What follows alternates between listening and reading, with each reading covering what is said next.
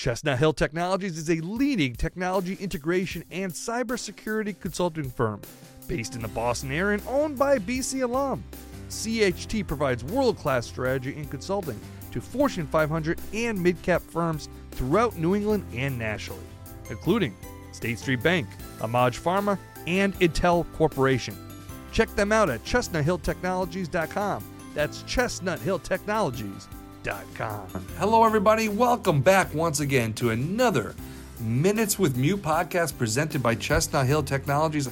I'm your host, Mike Galtieri. We're joined by Scott Mutryn. You can hear him for every BC football game on the Learfield IMG Sports Radio Network silent reporter. And he was there, ladies and gentlemen, on the sidelines for that tough, tough, tough loss. No other way to spin it. 48 to 24. Kansas dominates BC in a lot of categories. But what sticks out too is the defense allowing 567 total yards overall and 324 yards rushing. So a tough loss. Uh, Kansas was 0 and 48 in road games, the last previous 48 road games uh, against Power Five teams. So that stopped their skid going back to 2008. So BC looks to regroup against Rutgers. And as we welcome Scott in, uh, Scott, let's just get your thoughts from a big big picture outlook uh, with that Kansas game. Well, since you started on the defense, uh, I'll be happy to, to kind of go and give my thoughts along that line. You know, BC gets an interception early to to give them a ten nothing lead, and then and then force a you know force the three and out, then get the turnover. I think after that, you just saw some some maybe some mental errors and some missed assignments on defense. I don't know if they were trying to get complex in the scheme and that caused some guys to, to overthink some things, but uh, BC didn't do a good job of, of gap containment. It was one of the things I kind of mentioned that uh, Pooka, Pooka Williams and, and Herbert were running backs that aren't one cut and get up the field guys. They're more of, you know, dance in the backfield, wait for a hole, and look to, to kind of shoot through that hole and they really exploited BC's inability to maintain gap integrity. And and you know the perfect play to describe that was the the Herbert run, the 82 yard run at the end of the first half after BC goes up uh, 24 to, to 21. Kansas is ready to give up for the halftime, and and BC loses gap control and allows uh, Kansas to to rip off a huge run, and and that's just you know, Kansas was looking to get into halftime, and, and they were getting the ball to start the second half, and BC just didn't execute. And I think you're seeing some of uh, the inexperience. They may be, you know, older guys in stature, but they haven't had a lot of game experience. And I think that's, you know, those live reps are really, you know, starting to take face, and to see um, these guys that are still learning on the fly and still you know maybe trying to do too much. And and so much of sound defensive football is is doing your job. And it, you know you hear it a lot in this area because of Bill Belichick. And it's like if your job's to plug the A gap you plug the A gap I don't need you trying to shoot you know shoot through both gaps and give this guy an, a lane to run. And at least from some of the things it looked like BC was either over pursuing or not doing a good job of containing everything and bringing it back to their help on defense so that hurt. And then on, in the secondary aspect, I, I thought I thought they almost gave Kansas a little too much respect. I thought they were playing a little too far off, given that five to seven yard cushion, and Kansas was able to just hit some some easy underneath and crossing routes that enabled uh, Stanley, their quarterback, to get into a nice rhythm. And he was on the ropes for a while at the beginning of that game. And I, anytime you you give quarterback you know, easy, quick throws, you allow them to get some confidence, and if you're not getting any pressure on them, it's it's tough to really rattle them. So you combine all those things. I, I think I would like to see them uh, maybe go a little more man and maybe a little more press coverage, force uh, force Stanley to hit some deep throws and, and under some pressure, and I think that would have been a nice little change up. But uh, a glaringly ability to get to the passer, and I think that that's something that they need to resolve uh, quickly, or, or it's going to be tough on that secondary for the for the rest of the season. Were you surprised, Les Miles? I heard him after the game. They introduced uh, the run pass option offense. They really didn't utilize it against Coastal Carolina. They started to do it against BC, and it, it sounded like it really spread out the offense uh, for the Jayhawks, Scott. Yeah, I think it helped them, and you know, although BC didn't see it on tape. They faced this offense enough times over Yes. the years that it shouldn't have been it shouldn't have been a shock for them. But you also have to understand is you know Chestnut Hill Technologies is a leading technology integration and cybersecurity consulting firm based in the Boston area and owned by BC alum. CHT provides world class strategy and consulting to Fortune 500 and mid cap firms throughout New England and nationally, including State Street Bank, Amag Pharma, and Intel Corporation. Check them out at chestnuthilltechnologies.com. That's chestnuthilltechnologies.com. my thoughts on it, you need to you need to coach to your personnel and to, to your to their strengths. And so much of that is you know what other offenses maybe want to do, but you can't put guys in positions to do things that either they're not equipped to do or it's just not their strong suit. And you try to match up personnel, whether it's bringing an extra defensive back on the field or an extra linebacker uh, to stop the to stop the run, but you also have to understand the capabilities of the guys that are out there and, and maybe even the mental capacity and the scheme in which you're trying to run. So if if guys aren't comfortable doing that, then all of a sudden they're thinking a little too much. And when you're in, on defense, if you're thinking about making a play or your responsibility, then you're already a step slow, and that's the stuff that that ends up giving up big plays.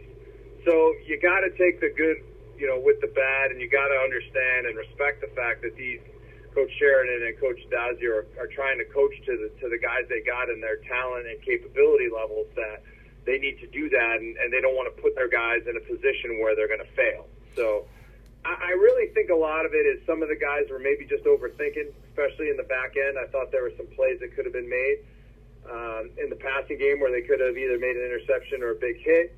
And and then I think some of the linebackers just got a little over aggressive in their in their lanes and just overran some plays that allowed uh, you know Williams and Herbert to cut back and get some explosive plays. Okay, Scott, let's shift gears. How would you grade out the offense just briefly? How would you how did they play and obviously up 17 to 7, but then in the second half put up a goose egg, 0 points. Well, they started out great, and you know, AJ. The first drive was a great drive. AJ Dillon looked, looked very strong. You know what you come to expect, and it's it's actually sad that you know that the expectations are so high for him right now, and especially at the beginning of the year, people were wondering those first two games why he wasn't doing more. But he looked great to start that game. Um, Anthony Brown had, a, an okay start, and then it kind of deteriorated for for him. I think although he was 16 for, for 32, I believe, a lot of those completions weren't, you know, ones where they he was letting his receivers run with the ball after the catch. There were a lot of guys having to go down, or guys being stopped, or guys getting tackled right away, or or, or not catching the ball cleanly. And I think he would be the one to tell you that you know he needs to tighten that up and, and take some ownership on that and be able to to get better and allow his receivers to make plays and get the ball in their hands in, in better opportunities. Uh, he did it, you know, a couple a couple good good shots uh, down the seam and stuff, and he's been able to throw that deep ball. I just think he's really struggling in the intermediate passing game and the drop back game. That's that's something that I think Kansas noticed, and after the first quarter and maybe even the first half, Kansas really decided that they were going to make uh, Anthony Brown beat them in the dropback game, and and then also their offense. BC couldn't stop them, they scored seven straight. Kansas scored seven straight possessions. I think BC started to press a little bit. I think even not just Anthony. I think overall as a unit, and they go two three and outs in the third quarter, which killed them. I think they only had 34 yards of total offense in the third quarter. So their inability to stay on the field and get behind where they they ideally wanted to be caused them to press a little bit and get outside their comfort zone. So it was more like a snowball thing that or that just kept it kept getting worse and worse as as as time went on during the game and and for the offense I think that they just got away from what they do best but they were kind of forced that hand because they're the inability to stop Kansas at one point, I know Kansas was eight for ten on third down, and that's that's a tough stat for the defense because if you can't get off the field, you're not allowing BC's offense to do what they do best. And BC did all right on third down conversions, but those first two possessions of the second half really hurt them because they weren't able to stay on the field, and Kansas was able to score two touchdowns, and that kind of put BC significantly behind the eight ball as you got late into the third quarter, early fourth. And then just to put a bow tie, the third unit, how would you grade out special teams? Um, some missed field goals, punting, uh, kickoffs. How would the uh, special teams grade out for you? Well, the kickoffs weren't getting uh, needed to get a little bit deeper. If you're not going to kick it deep, they need to be high. You can't give away field position that that easily if you're not kicking it into the end zone. So I, that hurt BC in a couple times. Punting wasn't bad. They they didn't do poorly uh, covering punts and giving up any big punt returns. But then uh, field goal wise, you make one and then miss one but that was kind of along the lines in the second half of everything going wrong for BC at that point. So, I mean, I, you kind of didn't expect anything but after everything that had kind of happened up until that point. You know, they needed another score. You knew it was a three-score game, and it, it just slides right. Uh, to its credit, it, it looks good coming off the foot. So I think there's some hope there. It, it's not as negative as you want to say, but or feel, but. Uh, you know, still not ideal. You want to be able to make 39 yard field goals and make them feel like that they're automatic. So, in general, I would say all three units would say that they had a lot of work to do and things they need to improve on. So, that's that's something that you know Steve Addazio is going to have to take care of this week in practice and get ready for Rutgers. And just take a big picture look too. I've had a lot of people come up to you, hey, what's up with BC? What's going on? Do you think, in your opinion, Scott, is this a blip on the radar, or do you think this is a trend that uh, you know, similar to like they were they were able to recover from the Purdue loss last year, right? What do you how do you think it plays out with here with Kansas game three as we hope, as you mentioned, Rutgers and down the road the ACC? Well, it depends who you ask, you know, because some people think that this is a you know a seven year trend that has been going on since Steve Addazio has been there. Some people think that this is a 35 year trend where BC perpetually lets people down after they they look like they have a promising. Uh, a promising outlook. I, I tend, as I've gotten older, and I don't even know if I want to use the term wiser, gotten older, um, I've come to find out that although it's the same coach and you may have some of the same players, is that every year it's a different team.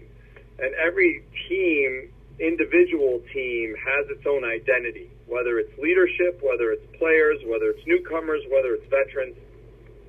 There's always a mix of something different in each and every team. And each and every team has to find its own identity. And the leadership in the locker room depends a lot on whether they bring people together or tear people apart. I've seen and I've been part of locker rooms where guys are in it for themselves and they don't care really about the overall quality of the team. And then I've been in locker rooms where guys would kill for the team and the team would kill for them. So I trust the leadership of this group. I think the two captains, Tanner Karafa and Benny Glines, are two of the hardest working, tough minded kids that you have out there that aren't afraid to be vocal. I think you have AJ Dillon and, and Anthony Brown who are leaders there that are going to take charge of this situation. I choose to give them the benefit of the doubt. Others haven't. I, I don't think one game necessarily makes a trend. I think sometimes things go wrong. You try to correct them those other things happen to pile on, and before you know it, you just can't get your arms around. It. Now, can you can you fix it? Some of these things look like they're fixable, um, and that's going to come from within that locker room. But I, I feel strongly that the players, especially that this is a strong group that's mentally strong and and play for each other. So I feel that that was a, a tough game, one you definitely wanted to, to win, but they need to rebound and, and have and beat Rutgers this weekend and really kind of get their their footing underneath them because the way the the ACC is constructed right now with how everyone stands, besides Clemson, everything's up for grabs. I, I, every every team has question marks and glaring question marks on on the rest of the schedule. Although on paper, I know it looks tough because you have Florida State and Louisville and Clemson and Notre Dame but there are guys on that schedule that they're they're trying to work through some things as well. So it all depends on which which team can grow and get better the quickest and take advantage of it versus the other one. And I, you know, I tend to agree too. I was in the post game players press conference, and I think even Anthony Brown said that this will not happen again. So uh, you know, obviously you could sense the disappointment with the players, but uh, there's no question. There's a lot to be worked on. We thought we were talking a couple weeks ago the team would be 4 0 after this win against Rutgers coming up. So we had to backpedal a little bit too. But let's talk about that Rutgers game. And, you know, especially what does it mean for BC and recruiting? I think there's over 10 players on the roster from New Jersey, Scott. Uh, so a big weekend uh, against a Big Ten team in Rutgers, New Jersey on Saturday. Yeah, they're an old Big East rival. Played them, you know, back in the day when I was there. We'd play Rutgers every year remember so most of the games that we had versus them, and there's 17 guys on the roster from New Jersey uh, for for BC. So it's a it's a fertile ground for Boston College recruiting, and there's no doubt that Chris Ash, the head coach coach of Rutgers, knows this, and he's got to win some of those players back, and he's got to you know this is an important win for them, so he can show those local guys that, hey, what are you going to BC for to play? You should be coming here. And, and BC needs to win because they say, hey, this is the reason that you're coming to play at BC. You're playing at a big level versus big teams uh, that you're going to be able to compete in week in and week out. So that's that's the battle. This isn't just a, a game on the field. This is a recruiting battle. I really feel strongly about that. That the, the winner of this game gets those bragging rights, and that matters a lot. And Chris Ash is, is kind of on the hot seat there at Rutgers. He's kind of four years in, and people have some expectations that maybe he hasn't lived up to so far. So he's going to have these guys ready. They're on. They're coming off a bye week. I think Steve Addazio and the leadership of that team and his and his locker room. There's not those guys are going to be ready to go because there's nothing worse or more uh, disappointing or or I mean, disappointing, more upsetting than when you are from a certain area and you play the local team, and if you lose, you got to go back there and see all your buddies that are from there during Thanksgiving and during Christmas and summer. When you have to go back and listen to the guys that you grew up with, you know, giving you giving you hell about losing to you know to the local team, that there's nothing worse than that. So I'm sure that there's going to be some some shoulders back and pride going for for these Jersey guys on the BC roster that they want to go and be able to have their bragging rights when they go back home for the holidays and, and not just uh, you know get grief based on uh, losing to, to the local team. Do you have a favorite moment playing against Rutgers in your career?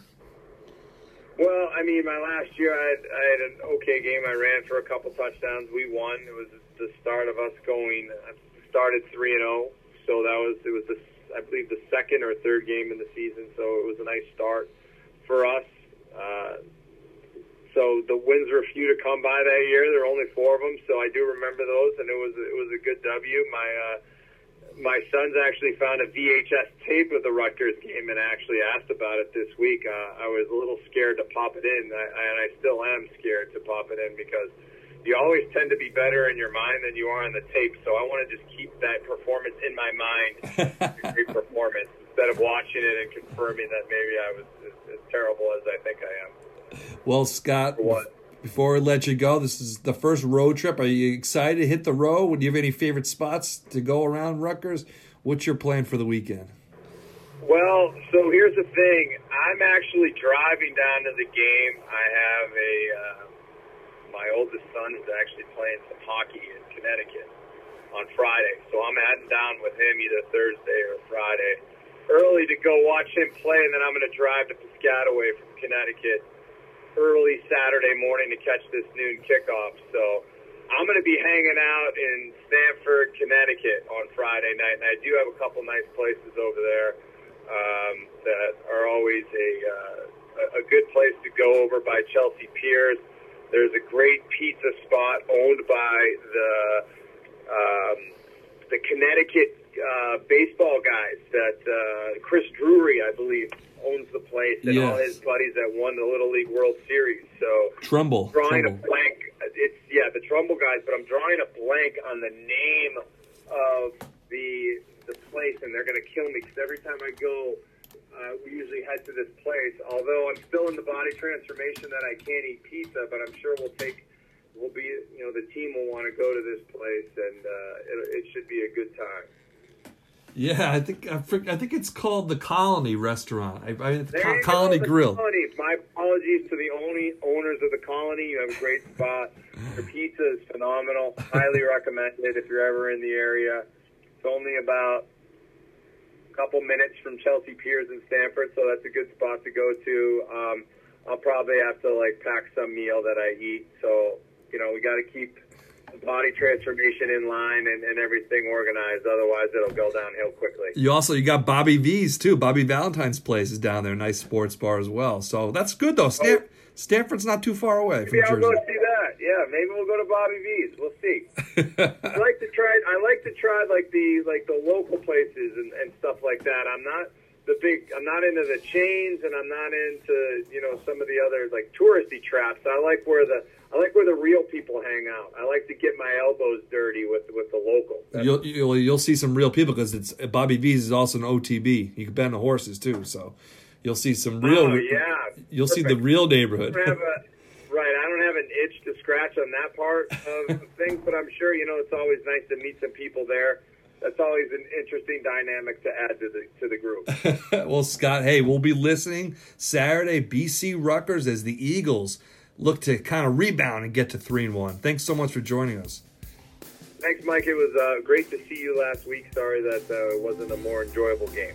Chestnut Hill Technologies is a leading technology integration and cybersecurity consulting firm based in the Boston area and owned by BC alum. CHT provides world class strategy and consulting to Fortune 500 and mid cap firms throughout New England and nationally, including State Street Bank, Amag Pharma, and Intel Corporation. Check them out at chestnuthilltechnologies.com. That's chestnuthilltechnologies.com.